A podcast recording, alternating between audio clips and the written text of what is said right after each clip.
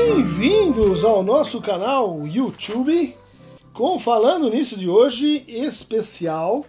É um Falando Nisso que vai dar continuidade à nossa conversa com o grande pensador, notável, influente na política contemporânea, Olavo de Carvalho, que depois do, de, um, de, um, de um texto que escrevi para Boitempo, mostrando como a presença do pensamento de Olavo Carvalho ela não podia ser verificada objetivamente pelas pessoas que publicam na área. Né? É, por citações, por menções, ele não precisa ser um professor, ele não precisa ter crédito, já falamos sobre isso, né? Mas existe uma forma chamada Google Scholar, ou então Google Acadêmico, você pode usar em casa, de verificar o impacto das ideias de alguém. No Brasil, não. Na USP, muito menos. O mundo! Mundo! Então, o senhor Olavo de Carvalho que se apresenta como o maior filósofo brasileiro, o maior pensador brasileiro, e ele tem que mostrar, né, quer dizer, a sua influência. Vão lá e vejam que isso é pífio. E e a quantidade de menções é muito pequena, e, em geral são menções assim é, que tomam os textos de, de Olavo de Carvalho para explicar ou para pensar a ascensão do pensamento conservador no Brasil, na nova direita, para explicar a ascensão assim do, do bolsonarismo. Mas isso está tá bem explicado lá nesse, nesse texto, né? O, o Olavo de Carvalho, ideólogo de Bolsonaro fiz ali as métricas, o Henri Bugalho foi conferir né, a quantidade de citações. Mas qual foi a minha surpresa é, ao ver a entrevista de, de, de, de senhor com a Leda Nagli, que vocês podem ter acesso aí, onde ele, ele não conseguiu entender este argumento. Ele, ele pensou assim que o que esse sistema faz, que não sou eu que conto palavras, meu senhor, é um sistema da Google. É, e ele, ele, ele entendeu que eu fiquei contando as palavras da obra dele. E daí ele começou a se vangloriar que tinha publicado não sei quantos quilômetros de livros e, e, e feito não sei quantas coisas de, de, de, computador, de internet. Quer dizer, um argumento simples é a quantidade de citações. Não sou eu que conta, é o computador.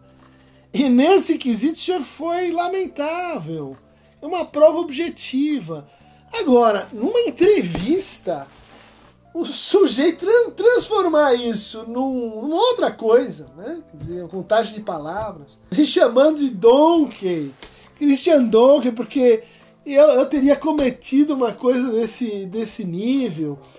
E é bem próprio do, do tipo de argumentação que a gente está enfrentando. Né? Quer dizer, a pessoa ela, ela não, não consegue entender uma, uma, uma coisa fácil assim como estou explicando para vocês. Põe lá o nome da pessoa, vê quantas citações ela tem, não é quantas palavras que a pessoa escreveu na vida, muito menos quantas palavras ela falou.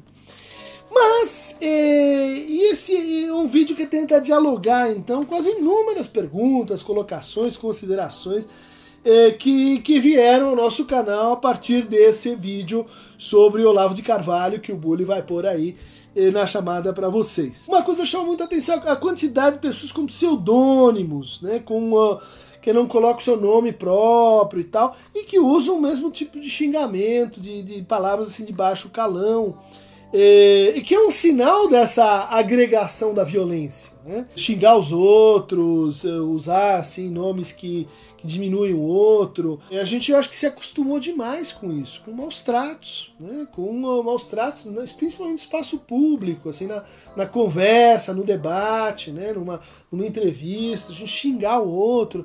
Isso é sinal de que a pessoa perdeu a razão. Mas prosperou uma retórica em que a gente, enfim, foi ficando tolerante para esse tipo de coisa. Então vamos, vamos ver alguns, uma seleta aqui dos comentários, né? É, H. Santos, sua casa caiu. Quem frequentou a universidade sabe que Olavo de Carvalho tem razão.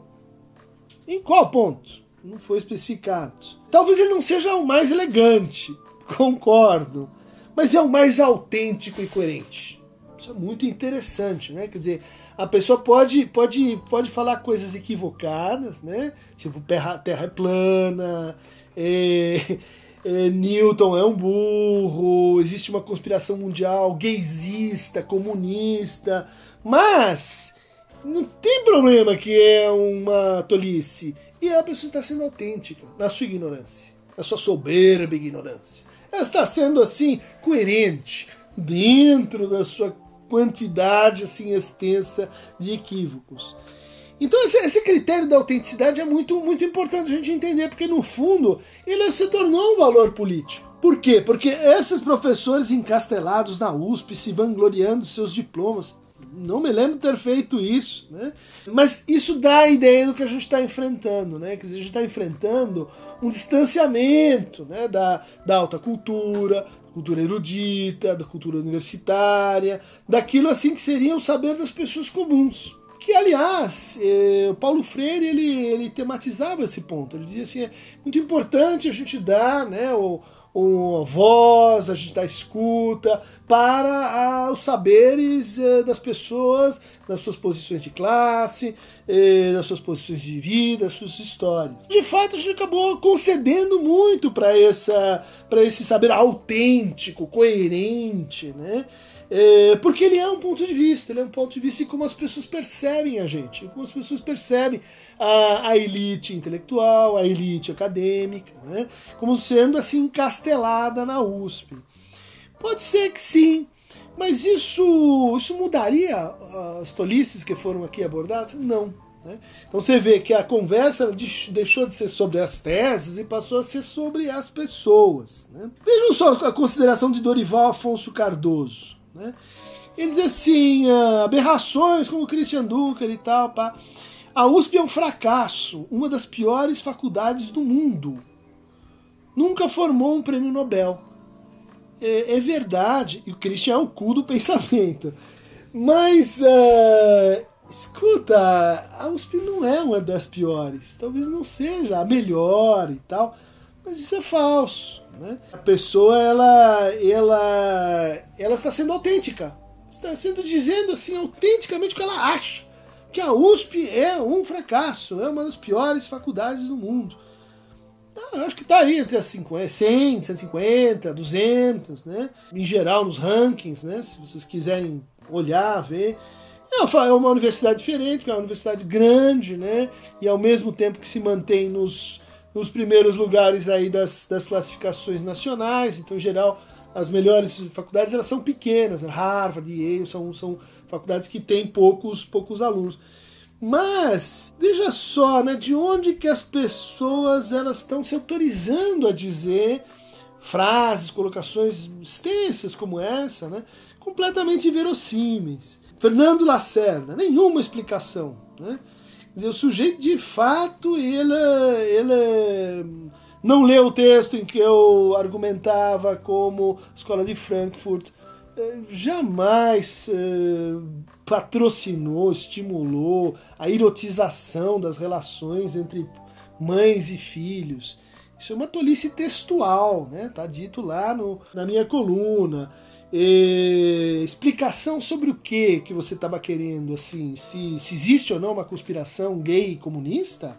É isso? Você quer que refute essa, essa especulação preconceituosa. É mais ou menos assim como se eu propusesse para você: vamos debater se você é um canalha? Vamos argumentar e discutir se você é um estúpido. A gente não coloca, né, a, quem é o outro em discussão e nem refuta isso. A gente refuta as ideias da pessoa, né?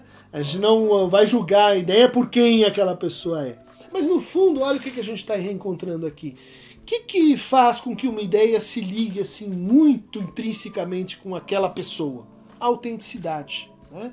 A coerência, né? a ideia de que aquele sujeito ele pode estar completamente errado, mas ele é mais ele. Ele não está fazendo um papel, ele não está enganando os outros, ele não está sendo assim funcional no seu trabalho, na sua, na sua, na sua atividade. Olha aqui, ó, Leandro Santos, mentira, hipocrisia. De novo essa linha, né? Quer dizer, vocês são falsos, nós somos verdadeiros. Charlatanismos. Vocês são a outra variação do impostor, impostura, inautêntico. Né? Meu Deus do céu, você só burro ou mau caráter mesmo. Até o seu cenário é uma imitação barata de Olavo de Carvalho. Escuta! Não é verdade. Não é verdade. Vai lá conferir. O sujeito tem um mau gosto horrível nas prateleiras. Os livros estão dentro de plásticos. Rapaz, não fala tolice. Meu amigo, ó, o que, que, pode ser? Um, um, um cara chamado INB29. Né? Esse é o autêntico. Este é aquela pessoa que ela é capaz de assumir, implicar-se no que ela diz, pagar a conta, né?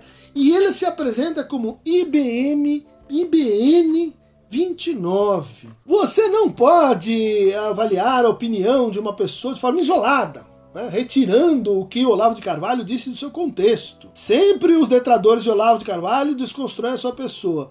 Mas aqui, veja, vamos, vá, vá lá ver o vídeo. Vá lá ver o vídeo, né? Eu selecionei 18 colocações do Olavo. Ele, ele disse, ó, três não são minha. Eu nem entrei na discussão, retirei as três da história. As outras ele reconheceu estupidamente que ele falou aquelas coisas. Né? E, e daí ah, fica aquela ideia assim: você não refutou, né? não refutou que a Pepsi usa afetos humanos para. Do... Tem, tem refutação, vamos dizer assim, para isso. Vão lá na internet, tem a, a a declaração da Pepsi. Quer dizer, é uma coisa é uma coisa muito muito simples de fazer, né? Bom, e os filósofos franceses são todos burros. Oxímoro, Israel é um estado nazista. Quer dizer, as ideias elas vão aqui se repetindo nessa direção toda, assim, muito frequente né, na inautenticidade, impostura, burrice, etc. O que é uma prova, né, de uma coisa que a gente já vem assim observando quando fez análise do discurso do Bolsonaro. Né? Um discurso ele não vale pelas suas teses. Né? Por exemplo, essa só. Né? Dizer, a Terra é plana, é, Darwin é o, é o pai do nazismo. Né? Um discurso ele deve ser apreciado pelo que ele produz. Né? Pelo que ele produz em termos de efeitos. E os efeitos né, do uso de palavrão, do uso de falácias, do uso de argumentos ad hominem, e elas estão aqui então comprovados nos comentários que qualquer um pode ver do vídeo anterior. Mas uh, as pessoas estão, uh, estão refutando, né? Eu acho que é importante nesse momento em que a gente tem Murilo Rezende Ferreira, né? Que vai ser responsável pelo Enem, autor de A Escola de Frankfurt, Satanismo, Feiura e Revolução. Veja, gente, que vai cuidar da, da prova aí que vai regular o acesso das pessoas à universidade. O sujeito escreveu um amontoado de, de bobagens, né? Se você não, mas é, todo mundo tem direito à sua opinião, essa é a opinião dele, né? Mas é, voltamos à coisa assim, é, a única, o único ponto de, de sustentação para o fato que a escola de Frankfurt tem a ver com satanismo, com demônio e é a produção de um inimigo falso. Né? Algo análogo a gente pode dizer do nosso ministro das Relações Exteriores, Ernesto Araújo. Né? Essa hipótese do globalismo satânico, é, que o Brasil precisaria assim ter uma outra, uma outra atitude. Né? São coisas primárias, vexatórias. Nós estamos passando vergonha, gente. Nós estamos passando vergonha e vocês precisam ajudar a que isso seja revertido. Né? É, pôr a mão um pouco assim na, na, na consciência, escutar os outros. Ah, não, não, sou só eu. Já falei aqui, ó. Vão lá assistir o, o, o trabalho do Iago Martins, um teólogo muito, muito interessante. Tem um, tem um, uh, um canal chamado Dois Dedos de Teologia, que eu recomendo bastante a vocês. E ele desmontou as afirmações uh, teológicas do, do Olavo de Carvalho. Não tem, leu, enfim, o Antigo Testamento em grego, uh, traduziu mal. É sempre a mesma falta de rigor, a, fa a mesma falta de, de consequência, né? a mesma pirotecnia. Há várias, há várias refutações, vários estão fazendo isso. E, e, de fato nos comentários falando, poxa, mas você não fez nenhuma refutação específica das obras. Você não você leu todas as obras do Olavo de Carvalho. Não, eu não li todas as obras. Mas eu li o imbecil coletivo. Né? Esse que é um dos best-sellers. Né? E dentro do, da quantidade, vamos dizer, impropérios grandes, assim, escolhi então para discutir com vocês. Agora saindo um pouco do, da conversa só com o Lavo, um autor que veio que é da nossa praia, que é o Christopher Lash. Né? Christopher Lash, autor da Cultura do Narcisismo, um clássico que todo mundo lê, nessa que é a pior faculdade, a pior faculdade do Brasil, né, lá na USP. A gente lê um texto, um texto básico e o Olávio tem então aqui três, quatro páginas dedicadas a esse que, que seria um, um trabalho assim, um, test, um testamento, né, um trabalho que ele que o Lash escreveu um pouco antes de morrer, um ano antes de morrer, que se chama A Rebelião das Elites e a Traição da Democracia. Né? Escrito em 94, publicado em 96, então relativamente assim atual. Né? E, e um, uh, um texto onde ele começa dizendo: há uma nova elite dominante no mundo distinta da burguesia. Ela não governa pela posse dos meios de produção, mas pelo domínio da informação. Né? E essa ideia ela é bastante parcial, não é isso que o Christopher Lash está dizendo. Ele está dizendo que justamente a classe média, classe média americana, que portanto possui uma relação uh, de privilégio em relação a meios de produção, ela está se configurando de uma nova maneira a partir dos anos 80. Esse é o objeto do estudo do Christopher Lash. O Olavo eh, toma esse texto para dizer o seguinte: essa nova classe não precisa de intermediários. Ela inventa o seu discurso. Ela uh, não corre o perigo de ser traída por intelectuais de aluguel. Ou seja, ele está detectando né, uma coisa que diz respeito a ele, Olavo de Carvalho né, que é o rancor que ele tem em relação aos intelectuais. Né? Estamos em plena tirania da inteligência.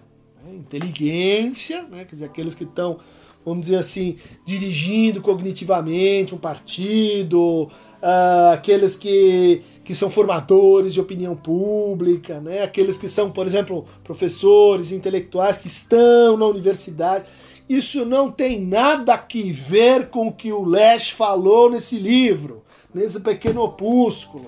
Ele não está falando dos intelectuais universitários, ele está falando dos gerentes, ele está falando da classe média mais informada, mais instruída, que foi à universidade, ele está falando dos analistas simbólicos, aquelas pessoas que estudaram, que foram uma faculdade, mas que não são de forma alguma parte da inteligência.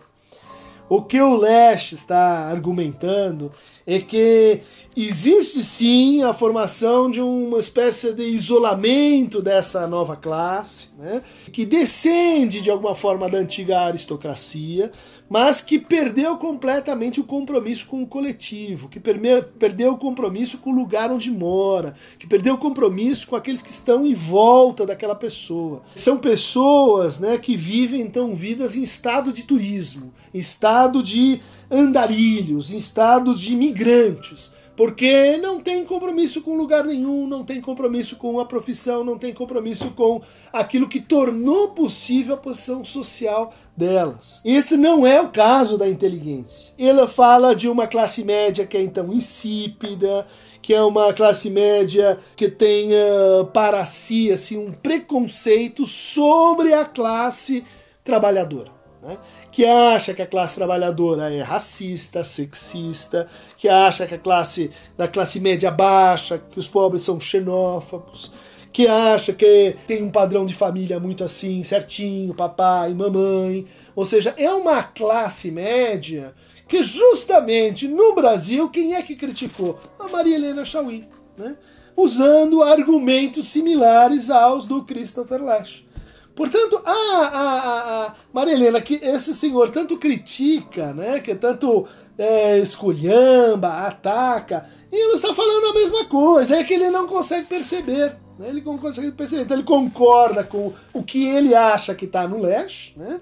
Acaba assim eh, deixando de lado o fenômeno, né? O fenômeno que é a emergência dessa dessa nova classe, que é uma nova elite e que se entende e que se associa com a verdadeira assim rebelião, transformação, mudança social. Né? Inversamente ao que falava Ortega y Gasset, quando falava das massas em rebelião, quando observava lá nos anos 30, né, que as massas, uh, ou que o homem em estado de massa, ele queria assim ver uma transformação social.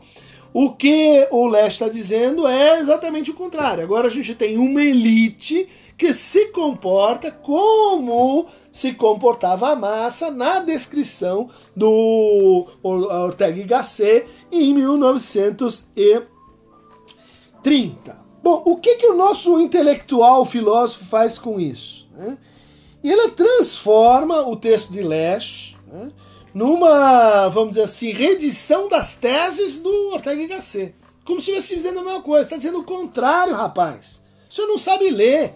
O senhor diz que é só analfabeto funcional, mas é o contrário. Ah, os intelectuais, àquela altura, contaminados de marxismo até a gema, inteligência universitária, tal qual ou estaria, teria sido eh, referida por Burnham.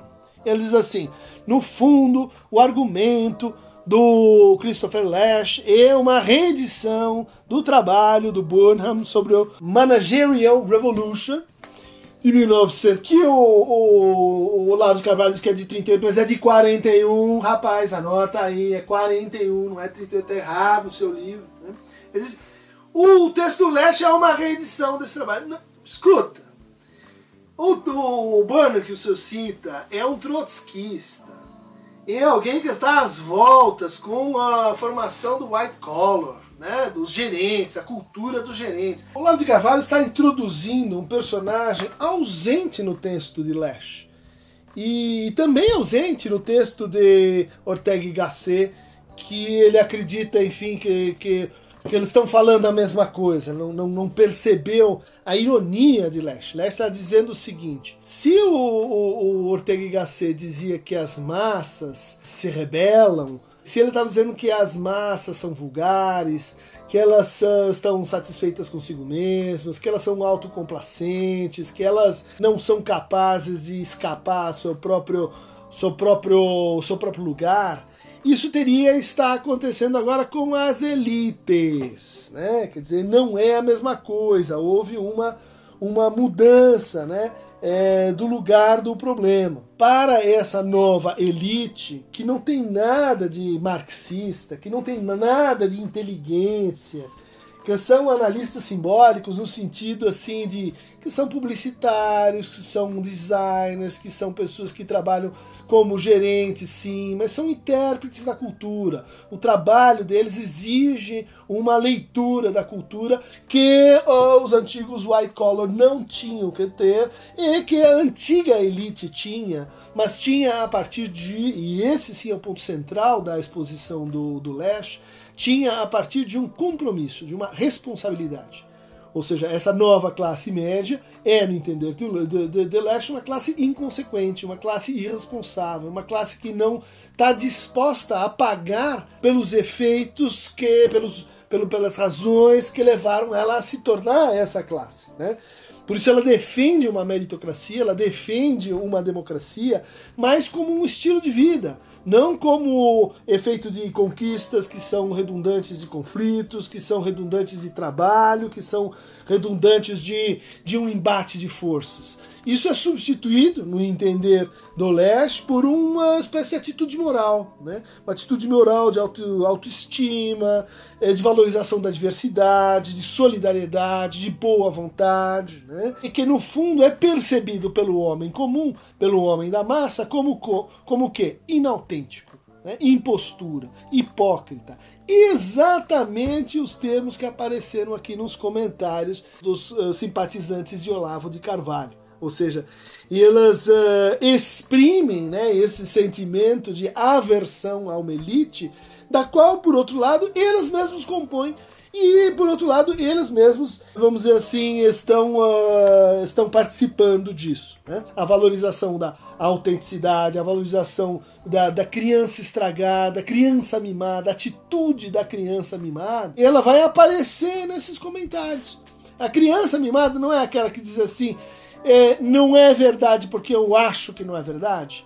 Não é aquela que imagina que porque ela externaliza que ela não gostou de uma coisa, então aquela coisa realmente não é boa. Ela não é aquela que assim atribui superpoderes à sua opinião, e é o que nós estamos vendo aqui nesse conjunto de comentários e de críticas. Né? O que posso dizer sobre a, interpretação, porque não é um comentário que o Lavo de Carvalho está falando, está fazendo sobre o Lash, eh, se concentra, por exemplo, na seguinte ideia. Que pensar de tudo isso? A importância e o valor dessas análises são evidentes. Resta avaliar, avaliar sua atualidade. Há muitas, elas parecerão ousadas e intrigantes no seu ineditismo.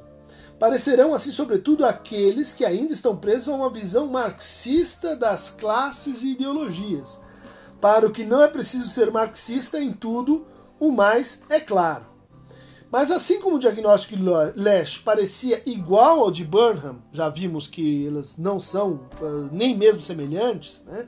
é, é, realmente um erro comparar o que seria uh, os Estados Unidos do New Deal, uh, da saída da Grande Depressão, nos anos 30, no momento que está se formando né, a sociedade de consumo de massa, com a, o progresso desse processo de individualização que vai passar pela cultura do narcisismo nos anos 70, né? e que uh, o Lavo de Carvalho simplesmente ignora. Para ele, esse texto não é um, um, um, texto que faz série com uh, o mínimo eu, com os trabalhos anteriores do Leste. Por quê? Porque o Lavo de Carvalho não trabalha com noção de obra, ele não entende o que é uma obra, que um, que um, que um pensador ele vai colocando e descobrindo coisas assim em série. Então ele pega isso e começa a fazer assim comparações entre épocas distintas, ignorando a obra, ignorando que de fato são, uh, são coisas diferentes, o diagnóstico do Burnham e o diagnóstico do Christopher Lash. Ali poderia descobrir, por exemplo, que a distinção que Ortega y Gasset faz entre elite e massa não tem sentido socioeconômico, mas apenas psicológico e ético, inspirada, como é, na doutrina hindu das castas e do Dharma, que os termos da sociologia ocidental não traduzem. Há homem de elite entre proletários e homens massa na classe dominante. Escuta, quer dizer que eu estive na Índia, quer dizer que a a doutrina hindu das castas, ela é um sistema neutro do ponto de vista econômico. Quer dizer, ela, ela os, os, os brahmanes, os chatras, eles não têm uma posição economicamente mais favorável do ponto de vista histórico do que os párias. E é uma tolice, é uma tolice dizer isso. Olavo de Carvalho, a gente entende o que você quer dizer, mas o, o que você está expressando aqui não, não, não faz sentido. De onde vem esse conjunto de equívocos? É, é óbvio, ele está introduzindo Marx onde Marx não está. Ela está vendo Marx num, num, texto e num autor que, que é estranho a esse pensador, e ele está vendo Marx é, na cultura yuppie, pré-yuppie, petulante, arrogante, prepotente, é, baseada no igualitarismo social, na obsessão com o corpo, com a higiene, com a longevidade, onde não tem Marx. Isso está na sua cabeça. Né? Quer dizer, você está insuflando o texto, insuflando o autor que você está comentando com ideias que não estão no texto. Então, gente, isso é o que a gente chama de uma refutação, né? Quer dizer, um, o sujeito faz, ele faz, faz um comentário sobre um trabalho é, que é um comentário que fala mais dos seus preconceitos do que o assunto, do que os autores, do que a época, do que o problema que está aqui em causa. Então, uh, gente, eu uh, de fato queria me despedir, lembrando e chamando aqui para colaborar conosco o Christian Donkey, o verdadeiro palmeirense, autêntico e original, né? aquele que fala as coisas assim do coração. Volta para a segunda divisão, volta a bater escanteio, volta a estudar, que você chega lá, rapaz. Não precisa agredir os outros. Beijinho, beijinho. Tchau, tchau. Quem quiser se inscrever no canal do YouTube para receber mais fragmentos críticos contestatórios, entre aqui no Aqueronta Movebo.